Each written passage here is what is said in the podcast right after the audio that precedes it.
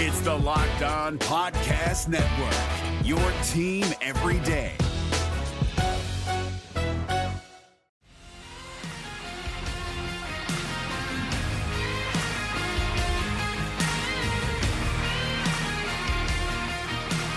Hey, everybody, welcome in to Locked On Orioles podcast, part of the Locked On Podcast Network. As always, I'm your host, Connor Newcomb. Today's episode of Locked On Orioles is brought to you by RockAuto.com. Amazing selection, reliably low prices, all the parts your car will ever need. RockAuto.com. Well, happy draft day to Orioles fans as the O's have pick number two here on Wednesday night. If you're listening to this as it comes out, and a lot of signs pointing to the Orioles taking Austin Martin out of Vanderbilt, but still a lot of options in play for the O's in round number one tonight. So today we will finish off our series looking at really the five college players who the Orioles are most likely to potentially take with the number two pick in the draft, and that final name is the Texas A&M left-handed pitcher Asa Lacy. Lacy, who looks to be the top pitcher off the board. Most mock drafts have him going number three overall to the Marlins. But if the Orioles do want to take a pitcher with their first pick in the first round tonight, do not be surprised if that pick would be Asa Lacy. Little background on Lacy came to Texas A&M in 2018 after he was drafted out of high school in the 31st round by the Indians back in 2017 out of Tivy High School in Texas, but decided to sign with A&M instead. He was a reliever in 2018, a 2.75 ERA in 39 innings that year, and he struck out 11 batters per nine. But then was moved to the rotation fully in 2019. Did make two starts as a freshman, but 15 starts in 2019 for Texas A&M, and he was the ace of that Aggies staff in 2019. The 15 starts, two complete games, and in 89 innings, he had a 2.13 ERA, and he was striking out over 13 batters per nine innings. This year in the shortened season, he made four starts, and he was basically unhittable in his junior season for A&M. In those four starts, he went 24 innings, allowed just two earned runs in four starts, and just nine hits. It's a .75 ERA. And again, 24 innings, 46 strikeouts, and just eight walks for the left hander. That's over 17 Ks per nine. He was almost averaging two strikeouts per inning in those four starts this season, and he was dynamite this year. And they came against pretty good competition. It's not like he was playing uh, some cupcake opponents at the beginning of the year. The four starts came against Miami, Army, Illinois, and New Mexico State. That's four teams that have all been to the NCAA tournament within the last two or three seasons. So that was four really good teams. He started out the season with six innings, one run, eight strikeouts against Miami. Then he faced Army on February 21st, five innings, 14 strikeouts. All but one of his outs in that game came via the strikeout. So he allowed one run over five innings. Then he faced Illinois, went six scoreless in that one, struck out 11. And then in his final start of the year against New Mexico State, seven no hit innings in that one. He struck out 13 batters and walked two. Did come out of the game, wasn't able to finish his own no hitter. His bullpen gave it up a bit as A&M won the game eight to three. But he was fantastic against that great New Mexico State offense, with of course Nick Gonzalez, who's going to be a top five pick right in the middle of that lineup. So, today, to tell us a little bit more about Asa Lacy, we're going to be joined by Mason McRae on the pod, and, and he's going to tell us about Asa, but also about the draft in general. Mason is an MLB draft and college baseball writer for prospects365.com and Mason has been covering this year's draft really for the past year um, and put out his final mock draft on Monday, which does have the Orioles taking Austin Martin at number two. But he does tell us about Asa Lacy. We also talk about what the Orioles could do at pick number 30. Remember, the Orioles have two picks on Wednesday night. They have the number two overall pick, and then they have the first pick in the competitive balance A round. That's pick number 30. Now, remember, the Houston Astros got their first round pick taken away because of their sign stealing scandal. So the Orioles get that first compensation round pick. And because it's the 30th pick in a normal year, it's like having another first round pick. So we talk about what the Orioles could do with that pick. And we talk about some under the radar guys who could go in the later rounds on Thursday night and who he likes and who the Orioles could possibly pick up there. So here's our conversation about Asa Lacy and then the draft as a whole with Mason McRae of prospects365.com. So uh, we, we've been previewing the five or six guys who we think the Orioles could take with the number two pick uh, in Wednesday's draft. And the last guy we wanted to get to uh, is the Texas A&M left-hander Asa Lacy, uh, who looks like he will be the number one pitcher off the board on Wednesday. And you know, my first question to you is, what from what you've seen and what what scouts have talked about um, makes him the number one pitcher off the board this year? Uh, it's definitely going to be Asa Lacy. I don't think it's a question at this point. The question is whether or not he goes second, third, or fourth, and I think it's likely the original first two of those three. So, uh, like Emerson Hancock's kind of been in the mix, and at this point, it uh, I think he's got a mile ahead of Meyer and Hancock for the top pitcher. Depending on who you ask, it kind of differs. Obviously, somebody like me has Hancock and Meyer both ahead. Now, for for Asa Lacy, obviously he's a guy who, um, like Hancock, is is pitching in the SEC, facing some of the best competition, um, including Austin Martin. Um, does does him being a left-hander here help him at all? And I know is it the strikeout stuff that, that helps him as well?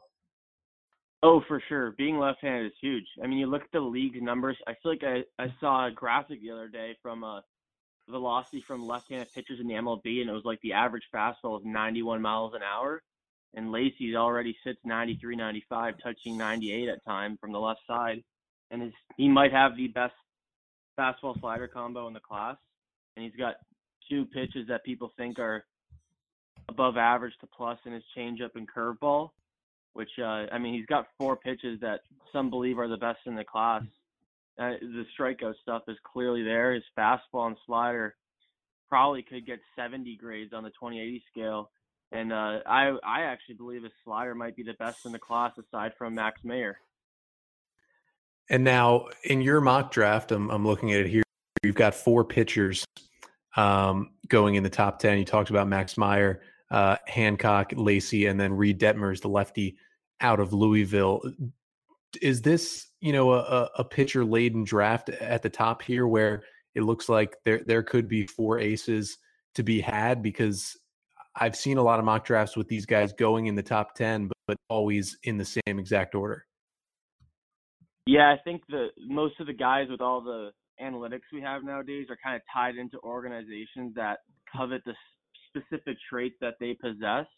And uh, I think of the four, at least three have ace potential, whether that's Asa Lacy potential being much higher than somebody like Detmers. Uh, I, I don't think Detmers has ace potential. I think he's likely a two or three or four. He's kind of got a high floor, low ceiling. But uh, I think uh, the four of them, I think all of them go in at least the top 11. And I think three could go in the top six, depending on what Toronto does at five. That's kind of the, the trickle down for the four pitchers. And and for Asa Lacy, you know, he he is the top pitcher that most people have and, and that you have going in the mock draft. And I think, you know, around Orioles people, the thought is if they do take an arm, it would be him over a guy like Hancock or Meyer. Um, but but is the the thought basically that you know the Orioles may take him, um, but that there's pretty much no way he would get past number three. That that if he's there for the Marlins, they'd pretty much scoop him up. Yeah, pretty much. Uh, earlier on, like uh, beginning of May, it seemed that the names circling Baltimore were Martin and Lacy, and those two are it. And Lacy was kind of the cost-effective sign that was rumored then. And as we've gotten closer, it seems like Nick Gonzalez has kind of now been the more prominent option if they want to save money. And now Asa Lacy seems more likely to go at even Zach Veen could go before him at the second pick, obviously right now. But uh, the Orioles, uh, the uh, runner at uh, Prospects three six five mentioned this. The uh, they covet kind of vertical movement on fastball, and uh, Lacy's got some of the best numbers on his fastball for that. He's got really good vertical carry, and uh, that's something that has kind of helped him in discussions with Baltimore. And we know the GM for the Orioles, Elias, loves saving money at the top half, and it, he's one of the few GMs that's cut a deal first overall, and it actually worked out. Yeah, and there, has been talk. You know, would that happen again uh, with this second pick? And you mentioned a guy like Nick Gonzalez who's been thrown around, but but the Orioles at number two. You know, for a while it looked like Martin would be the number one guy, and the Orioles might go Torkelson or Lacy. But but over the last few months, uh, Spencer Torkelson has kind of found himself in the number one spot. So you have Austin Martin, uh, the Vanderbilt infielder, and a, and a, guy who could play the outfield as well, in at number two. Um, do, do you think that's kind of the the safest bet or the, the most likely choice for the Orioles on Wednesday night? Yeah, 100%. I actually have Martin first on my board ahead of Spencer Torkelson, and I getting him at second would be an absolute dream scenario for them, I'd assume. But uh, uh, his agent is Scott Boras, so that's going to play a big factor into it. And with somebody like Nick Gonzalez, who, depending on who you ask, uh, some people think he's a better overall player and a better hitter. And it's not like Austin Martin's light years ahead of Gonzalez defensively. So uh, I perfectly understand someone's point of view where they think the gap from Gonzalez to Martin is more than enough to save possibly one million and a half, two million dollars, which would play into the thirtieth pick. Yeah, and, that, and that's the the one other question about the Orioles: would they save that money? Um, would it be, you know, do you think teams are more likely to do it in a shortened draft, or, or less likely to try and get somebody under slot early with with this, you know, completely different format with the draft being shrinked from from forty rounds to five? I think all bets are off right now, and we they could every team could try and uh, uh right now it seems like everyone's going to be underslotted in the first round. To be honest, that's basically what what's been said. But uh, I would not be shocked if somebody like Bitsko, Kelley, maybe even Abel fell into the the sandwich round or even a second round because of the demographic being so volatile and the fact that money's kind of short-handed right now with the obvious situation. But uh, usually you see teams kind of spend heavy in the sandwich round, second round, and overslot prep guys that are falling. That's kind of what you see every year. And uh, this year, it's uh, like I, I already said, it's kind of we don't really know what happens, and uh, there's so much less available out to the public because of the shortened spring and uh, scouts aren't even uh, boards are still changing as we speak, and the draft is in basically 24 hours. Hey, back to the interview in just a sec, but wanted to tell you about Built Bars. They're tasty and they're healthy. It's a protein bar, but it tastes like a candy bar. You can get it in 16 different flavors. Uh, they're all covered in chocolate, easy to eat, and good for you as well. Uh, great for a health conscious person.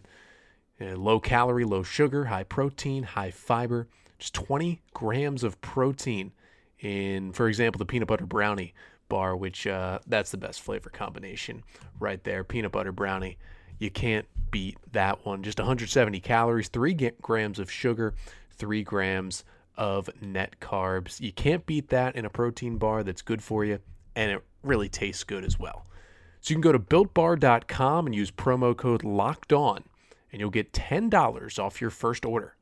Use promo code LOCKED ON for $10 off at builtbar.com. With the ever increasing number of makes and models, it's now impossible to stock all the parts you need in a traditional chain storefront. Why endure often pointless or seemingly intimidating questions and wait while the counterman orders the parts on his computer, choosing only the brand that is in the warehouse or that that store happens to carry? You have computers with access to rockauto.com at home and in your pocket. RockAuto.com, a family owned business serving auto parts customers online for 20 years. They have everything from engine control modules to brake parts to tail lamps, motor oil, and even new carpet. Whether it's for your classic or daily driver, get everything you need in a few easy clicks delivered directly to your door. Amazing selection, reliably low prices, all the parts your car will ever need. RockAuto.com. Yeah, it's definitely it's going to be interesting. You know, the, the sandwich round, the competitive balance round A, where the Orioles are in you know, an interesting position because they have that top competitive balance pick, but because the Astros had to forfeit their pick at the end of the first round, the Orioles will have the 30th pick, which in every other year would basically be an extra first round pick that the Orioles have this year. So I know you put out your mock draft and you've mocked the first round up through the 29th pick with the Dodgers, but are, are there a couple names who you think could could maybe fall out? I know you mentioned a couple guys already, but a, but a couple key names who could maybe fall out um, that the Orioles would be able to scoop up and maybe get a little bit of a steal and maybe have some more money to spend on them there at number 30. Yeah, I think it's two of the prep arms I already mentioned, uh, Nick Bitsko and Jared Kelley. Those are two guys that could definitely fall into them. Prominently, uh, Nick Bitsko actually, just because his signing bonus is much tougher to kind of gauge right now. But uh, I actually had Ed Howard going 24th, but in the uh, the writing underneath, I mentioned that I don't know if Tampa likes him at 24 or 37. They have two picks on day one, and uh, if Howard's available at 30, uh, he's another guy that how can you not kind of show some interest in? He's the top prep shortstop in the class, and I think Fangraphs or Pipeline has him in like their top 10. So there's clearly talent there. But uh, some guys like Alex Santos, he's a prep arm. He could be there for slot there's a couple of guys that they might consider there for slot value that have really good spin data. Markevian Hence is another guy. Uh, Carson Tucker is a, a shortstop from Arizona that scouts actually got to see a lot of compared to most people because of the the summer or the spring in uh, Arizona being much more earlier. So uh, Tucker, I don't know if he makes it to 30, but that's another guy they'd have to consider. One of the guys you mentioned right there, I wanted to ask you a, a follow up about is Alex Santos. Um, I saw you tweet about him a couple times. How I think a lot of people have him as kind of an early second round guy. You have him in the mock going 29th to the Dodgers. Now, Santos, a guy I've personally followed um, a bit because if he does not sign, he'll be heading to my alma mater, um, the University of Maryland. But a lot of signs pointing to obviously if he goes in the first round, signing. Why do you think, you know, others have him in the second, whereas you have him in the first, and, and what can he project to be as a as a high school righty? Uh, he's massive. He's got really long limbs. He's kind of projectable. He's like your traditional high school pitching prospect. He has two pitches with a really good spin and a curveball and fastball. And uh, uh him going 29 to the Dodgers is more or less of uncertainty around the pick. It's 29th overall uh, in a regular draft, you probably wouldn't know who's there, and uh, this year even more so. It's it's impossible to really guess. But I had somebody tell me that Santos could be the 10th, 11th, 12th prep guy off the board. So there's really interest in him, and with the way everything's going nowadays and analytics coming into play, he's got some of the best in the class, and uh, his spin numbers on his fastball are really good. And so after that, one more thing, but before we let you go, obviously the Orioles with that competitive competitive balance pick, they'll have six picks. They'll pick at 39 as well, and then throughout the rest of the five rounds on Thursday.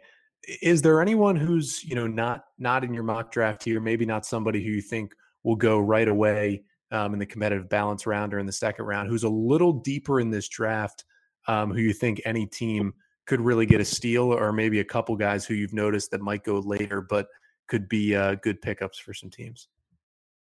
Yeah, for sure. Uh, Alejandro Rosario is probably the guy I think is going to be the biggest steal. He's undersized. I believe he's only 5'10, 190, but he's 93, 94. He's got plus control, plus command. Got a splitter actually with really low spin which is kind of the purpose of the pitch. And it's probably an above average pitch, and it could just keep on getting better. He might have my favorite uh, arm actions in the entire class. It's just really quick, really whippy. His body moves well, kind of low maintenance delivery, low effort, creates his velocity easy, uses his lower half. He's definitely somebody that I think can kind of put to bed the the sub six foot pitching debate, and uh, that's just why somebody I think like him could is just a steal because of the fact that teams are undermining his height.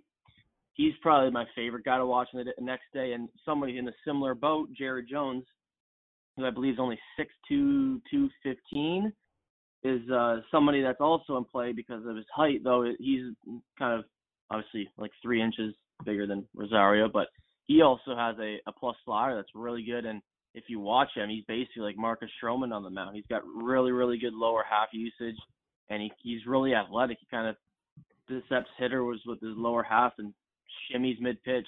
I don't know what you like to call it, but I'll just call it a shimmy. But uh, he's somebody I'd like to to see at the back half of the first day. That's how good he is. And uh, to go aside from the pitching side, because I, I feel like every year there's pitchers that are falling hmm. because of their high school side. But uh, somebody like Drew Romo could be a steal. His demographic kind of makes me question himself because he's a glove first prep catcher with average hitting skills, but he's advanced strength wise for his age.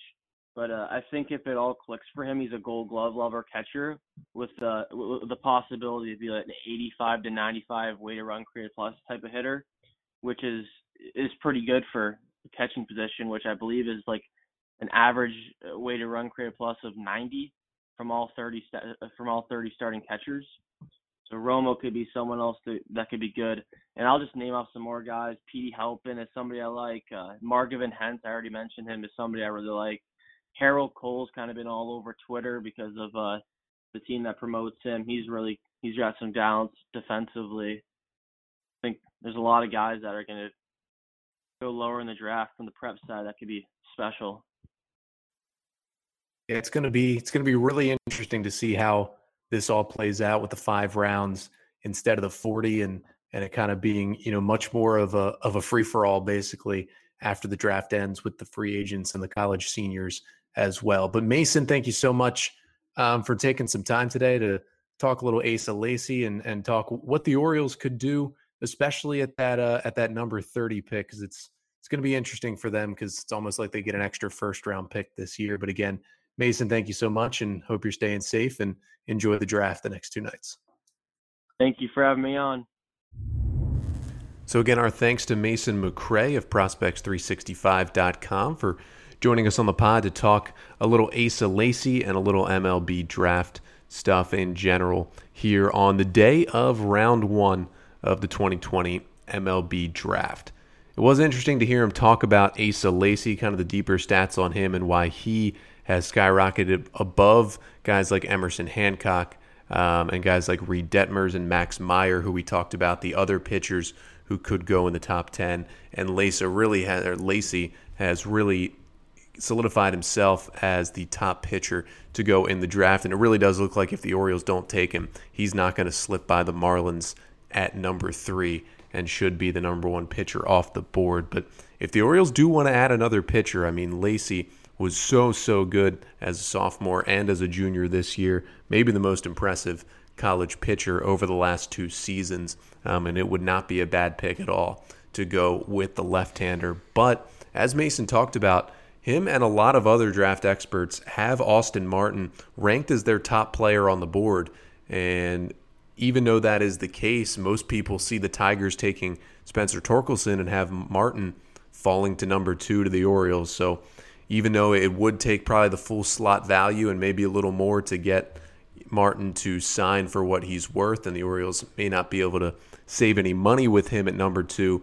I don't think it's the year to, to try and be cute and, and try and save some money and go under slot. I think Austin Martin could be a star and is one of the best players to come out of Vanderbilt.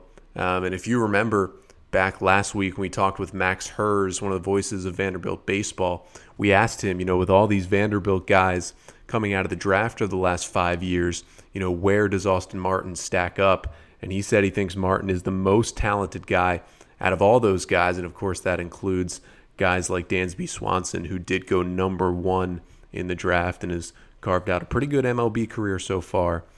uh, out of Vanderbilt, and of course, Dansby Swanson with the Atlanta Braves. So it looks like the Orioles will go Austin Martin, but you never know. There's still some other names on the board, and it was good to get some other names in your head about what the Orioles could do at number 30, number 39, and then later in the draft as well.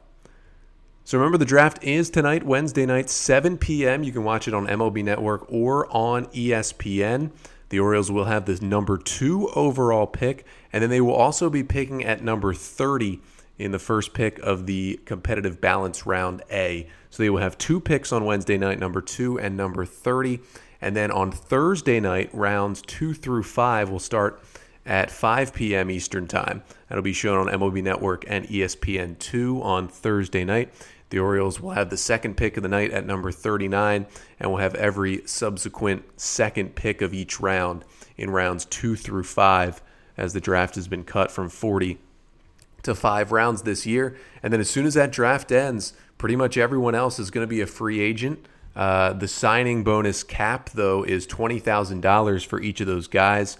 Uh, it'll be a tough time for college seniors. You're not going to see a lot of college seniors get drafted. Um, a lot of them are going to be signing after the draft um, for less than, than some of them would have gotten if there were a regular draft. But it's going to be interesting for a lot of these high school guys who don't get drafted and then these college juniors who don't get drafted, whether or not they would sign for that 20,000 or either go to school or go back to school and then try and come out when there's a, a regular draft in the next couple of years and, and get drafted higher um, and make some more money in that signing bonus. But it will be interesting to see how it plays out with this much shorter draft. But all in all, this definitely does not benefit the players coming out in the draft this year uh, to go from 40 to five rounds.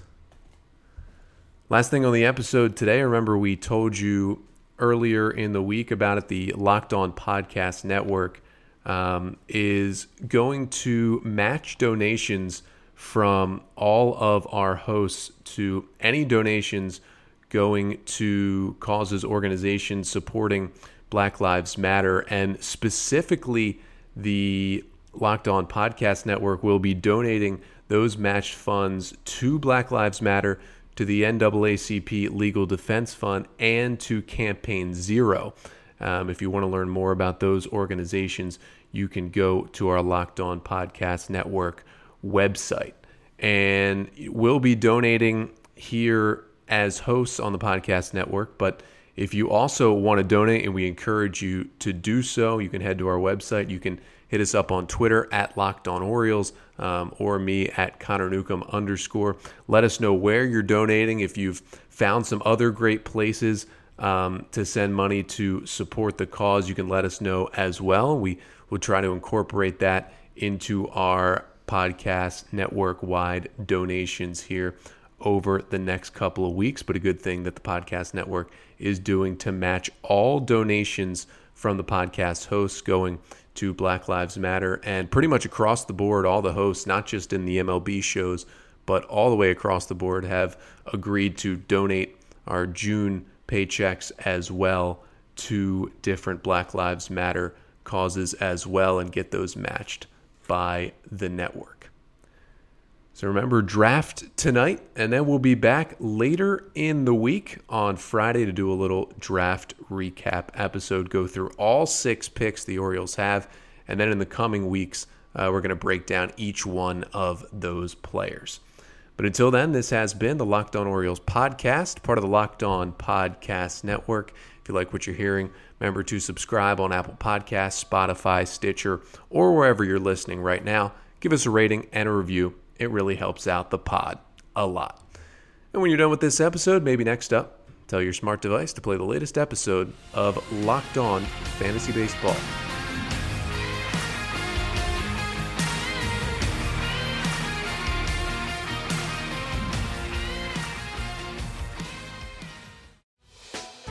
Hey, Prime members, you can listen to this locked on podcast ad free on Amazon Music.